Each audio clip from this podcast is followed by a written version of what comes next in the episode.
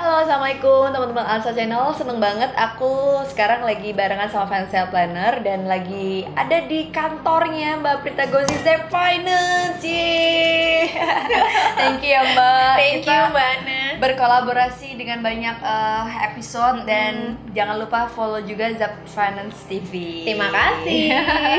Mbak, by the way nih, aku pengen ngebahas tentang sebuah hal yang mungkin sering di request juga sama teman-teman Uh-uh. Alsa Channel ngebahas dong manusia tentang quarter life crisis Mhm. uh, dan krisis-krisis dalam hidup. Sebenarnya ada nggak sih kalau Mhm. aku pernah baca itu Mhm. memang ada nih. Sebenarnya Mhm. bukan krisis, Mhm. tapi transisi pada setiap tahap kembang Mhm. manusia itu selalu ada semacam uh, momen untuk adaptasi ke momen berikutnya. Iya. Yang tanpa disadari sebenarnya dari kecil loh, Mm-mm. anak bisa jalan, bisa lari, lima tahun Mhm. lewat, itu kan Mhm. ada nih. Iya kayak milestone gitu milestone kan. benar tapi ini yang paling banyak diomongin Hmm. orang quarter life crisis umur 25 Mm-mm. Mbak Prita kita ada sama-sama melaluinya Mm-mm. apa sih bedanya oh, ngomongin umur krisis 25 dulu deh. Apa yang terjadi pada Prita Gozi saat umur 25 tahun? 25 tahun itu aku em, sudah punya anak satu karena aku melahirkan di usia 24. Kemudian aku sudah menikah itu selama tiga tahun. sama banget sih Mbak. Kita mes persahabatan Nusantara.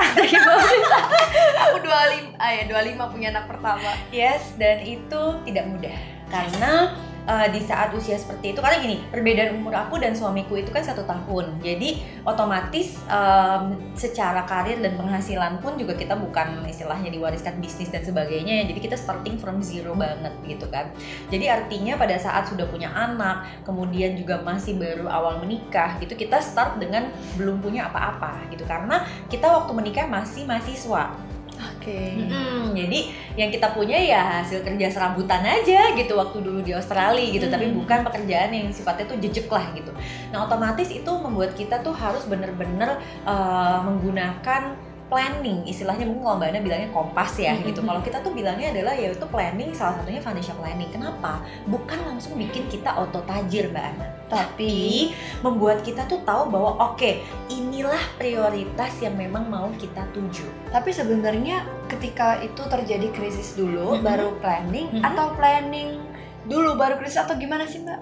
Ya lebih tepatnya planning dulu baru krisis. Harus kayak, sebenarnya gitu. Nah itu dia, jangan nunggu krisis baru.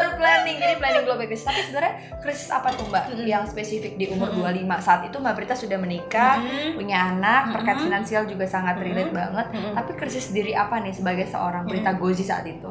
Sebenarnya sih kalau aku boleh bilang ya, bukan di 25. Kalau aku mengalaminya sebetulnya di usia 28. Jadi 27 itu aku em, punya anak kedua. Itu waktu itu kan karena eh, kita juga masih tinggal dengan orang tua dan Hmm. sebagainya. Jadi kita belum punya cicilan, belum punya apa Hmm. segala macam. Terus pada saat anak kedua lahir, ini kok kita belum punya rumah ya dan sebagainya. Udah akhirnya di situlah menjadi titik bahwa kok kita belum punya ini ya, belum punya itu. Jadi kayak akhirnya tuh, waduh, ini gimana nih gitu. Jadi tiba-tiba auto panik gitu loh Mbak Ana. Oke. Ya auto Jadi panik. sebenarnya kalau kita bilang krisis itu adalah ketika kita punya ekspektasi Mhm. dan itu berbeda dengan reality. Yes, benar banget. Terus Oke. kita, aku panik bahwa, aduh ini si Arzi eh, anak nomor pertama masih sekolah gini. Aduh penghasilan kita segini, bisa nggak ya kita nyekolahin dia? Istilahnya itu seperti itu. Banyak pertanyaan-pertanyaan Banyak pertanyaan-pertanyaan yang muncul. Terus udah gitu nggak kebayang lah misalnya nanti, oke Arzi bisa sekolah di sini, Nizita adiknya gimana? Yang kayak gitu-gitu deh. Aduh gimana ya gitu kan. Terus udah gitu tiba-tiba kan aku berhenti dari pekerjaanku, kemudian kita baru mulai mencicil rumah. Itu tuh it's like oh my god, ini dia nih yang namanya hidup gitu kan. Iya, iya, iya. gitu. Jadi itu terjadi pada justru seorang Prita Gozi ini waktu umur 28. Yes. Baik. Nah, kalau teman-teman di Analisa Channel ini Hmm. kan mungkin lagi ngalamin hal yang Hmm. sama nih. Kalau sebelum menikah di umur-umur 20 Hmm. ya atau mungkin 25 Hmm. belum menikah karena Hmm. beda-beda ya orangnya, Hmm. Mbak. Nah, sebelum menikah mungkin pertanyaan adalah aku mau kerja dulu, nikah dulu atau eh, sekolah dulu. Jadi aku mau sharing ini kalau aku sendiri tuh pernah nih ada tiga pertanyaan itu Hmm. gitu. Apakah setelah kuliah tuh mau sekolah lagi, Hmm. mau kerja Hmm. dulu atau Hmm. mau menikah? Nah, ternyata krisis ini setelah dilalui ada krisis yang lebih real, yaitu di usia ketika punya anak gitu, Mbak. Gimana caranya untuk uh, bangkit dari krisis itu? Jadi kan pada saat punya anak mau nggak mau kita jadi kayak, aduh ini udah gak bisa main-main lagi nih gitu. Kenapa? Mm-hmm. Karena sekarang udah bukan cuma hidup kita berdua, tetapi juga ada anak kita juga kan.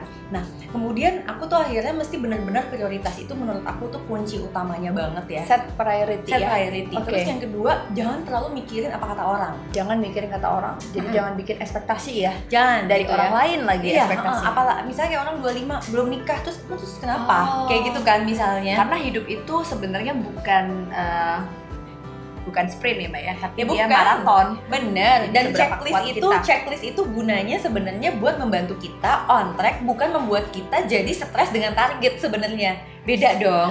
Oh keren banget nih mbak. Jadi sebenarnya checklist itu bukan bikin kita stres, Mm-mm. tapi justru Membuat kita jadi tahu, oke, itu nih yang kita perlu, itu yang memang penting untuk kita. Orang tuh kebalik. Orang kenapa sih aku perhatiin, ya aku sekarang umurnya udah lewat 35. Apa sih yang mereka ini? Karena mereka tuh hidup penuh dengan checklist gitu loh. Jadi kayaknya kalau belum dapetin ke sini tuh kayak hidupnya tuh nggak lengkap gitu. Padahal kalau aku lihat checklist itu tuh bagus, tetapi itu gunanya untuk mengevaluasi kita. bukan untuk bikin Bukan kita sebagai stres, target. bukan target. Bukan. Jadi once kita nggak achieve ya udah. iya, berarti mungkin ada hal lain yang tadinya tidak ada di checklist kita, jangan-jangan kita achieve. Oke, ini pernah kita bahas di Z Finance juga ya Mbak Bener. tentang bagaimana grid itu yang kita buat uh, checklist service dalam hidup kita. Betul, betul banget. Jadi menurut aku pada saat usia 28 itu aku akhirnya berpegang pada checklist financial itu lebih kepada untuk oke this is what I we need, ini yang keluarga kita butuhin. Kalau enggak Arzi nanti nggak bisa begini, Mizita nggak bisa gitu. Dampaknya sih banyak banget Mbak Ana ya Allah, liburan enggak, apa enggak, apa segala macam udah. Ya, Untung zaman itu belum ada sosmed Mbak. Aduh untung banget itu juga makanya aku bilang ya, iya, coba kembali benar. deh ke zaman-zaman seperti itu. Jadi kalau memang ngerasa hidup kita tuh lagi susah banget ya, stop comparing our life with others itu Iya, udah iya, kayak iya, manjur banget deh Mbak Ana. Benar-benar ini challenge untuk teman-teman millennials yang hari ini generasi Z dan Mhm. Y Mhm. uh, apa bukan early Y ya, tapi Mhm. beneran yang udah 90-an tuh memang kita tuh nggak bisa untuk nggak bisa bikin checklist tanpa ngebandingin orang lain gitu mbak. ya selalu kan seperti gitu ya. Iya. Karena nanti gini, akhirnya aku pas orang nanya gitu, Mbak gini gini segala macam gitu ya. Nanti umur 35 gimana gitu Nah kan? ini dia pertanyaannya. So checklist itu bukan untuk target tapi Bukan. untuk evaluasi. Yes. Apa bedanya krisis di 28 kan berhasil nih Mbak Mhm. Prita bisa melalui dan kalau nggak salah Mhm. 29 bikin zap gitu-gitu ya. Mhm. Terus 35 Mhm. pastinya 6 tahun itu Mbak kan udah aku lihat tuh karirnya udah oke seorang siapa sih nggak kenal Prita Ah, Saat ya itu. ampun.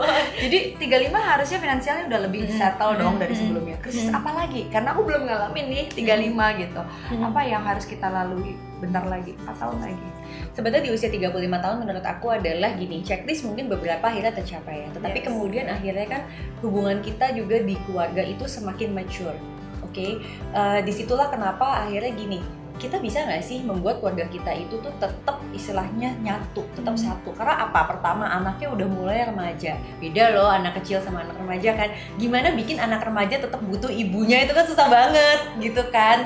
Apakah dengan cara ngasih uang kan? Enggak dong. Nanti kok kita nggak punya uang gimana? Kira-kira kayak gitulah. Jadi itu adalah uh, things yang ada di kepalaku pada saat aku mencapai usia 35 itu. Terus gimana hubunganku dengan suamiku? Kira-kira tuh kayak gitu. Jadi gimana nih untuk supaya suamiku tuh tetap merasa kayak um, iya memang dia adalah yang utama dan sebagainya macam. Karena aku tuh inget banget dulu nih waktu aku lagi kesulitan itu antara 28 sampai dengan usia 35 tahun, aku sering mempertanyakan penghasilan suamiku.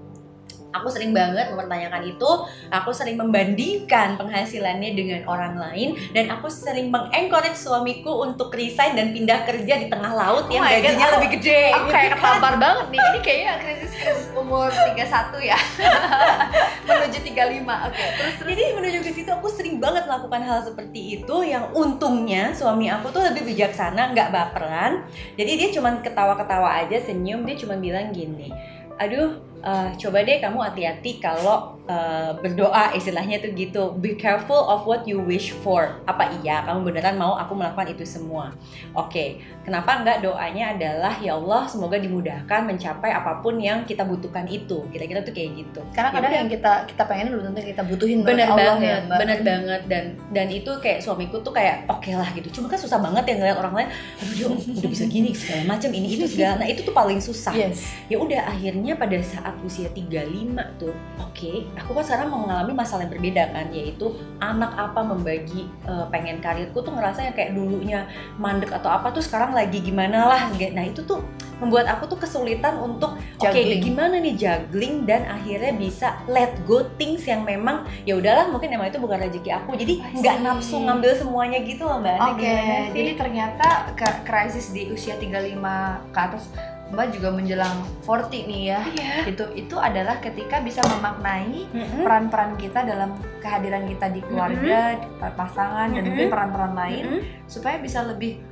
um, membuat let it ini supaya ya ngalir aja bener go, bener. gitu ya. dan mulai menyadari peranku itu mungkin tidak selalu menjadi the star but perhaps sekarang aku mesti menciptakan star baru di mana aku mesti jadi mentornya. Itu kan gak gampang gitu loh. Siapa yang mau jadi uh, aku mau dong mau jadi menti ini mentor aku dalam hidup dan perjalanan keuangan. Oke mbak Brita thank you banget udah sharing. Uh, singkat tapi sangat mengena. Karena menurut aku krisis itu akan selalu ada ya, selalu ada dalam tahapan setiap uh, milestone hidup seseorang yes. kalau nggak mau sulit nggak mau stres ya nggak usah hidup ya kan mbak kasarnya seperti itu iya ibaratnya kita tuh nggak bisa stress free tapi emang bisa kita memanage semuanya betul dan yang pasti kalau aku lihat uh, simpulkan dari hmm. seorang Brita Gozi ini Mbak Brita selalu memandang bahwa kesulitan itu adalah peluang-peluang baru untuk bahagia dan untuk sukses. Yes. So difficulties are the new opportunities. Yeay! Mbak Brita boleh dong kasih satu semangat buat teman-teman Alsa Channel gimana cara melalui krisis yang mungkin sekarang umur 21, 25 atau mungkin 35 ke atas. Pokoknya gini, tenang aja, semua tuh akan indah pada waktunya. Percaya saja bahwa rencana Allah adalah yang terbaik. Tetapi kita nggak boleh patah semangat, Mbak Ana. Selalu um, punya semangat untuk melakukan sesuatu yang baru, kita ikhtiar sekenceng-kencengnya, kita doa sekenceng-kencengnya, nanti hasilnya seperti apa itu pasti jawaban yang terbaik buat kita. Karena manusia adalah sebenarnya empat untuk berjuang. Jangan lupa nonton episode yang pernah kita bahas dalam channel ya, ting. Oke, okay, thank you Mbak Prita udah thank selalu you. menginspirasi. Kayaknya nanti nggak cuma jadi financial planner nih, lama-lama ntar jadi inspirator juga. Oke, okay, makasih teman-teman Asa Channel. Sampai jumpa. Assalamualaikum. Waalaikumsalam.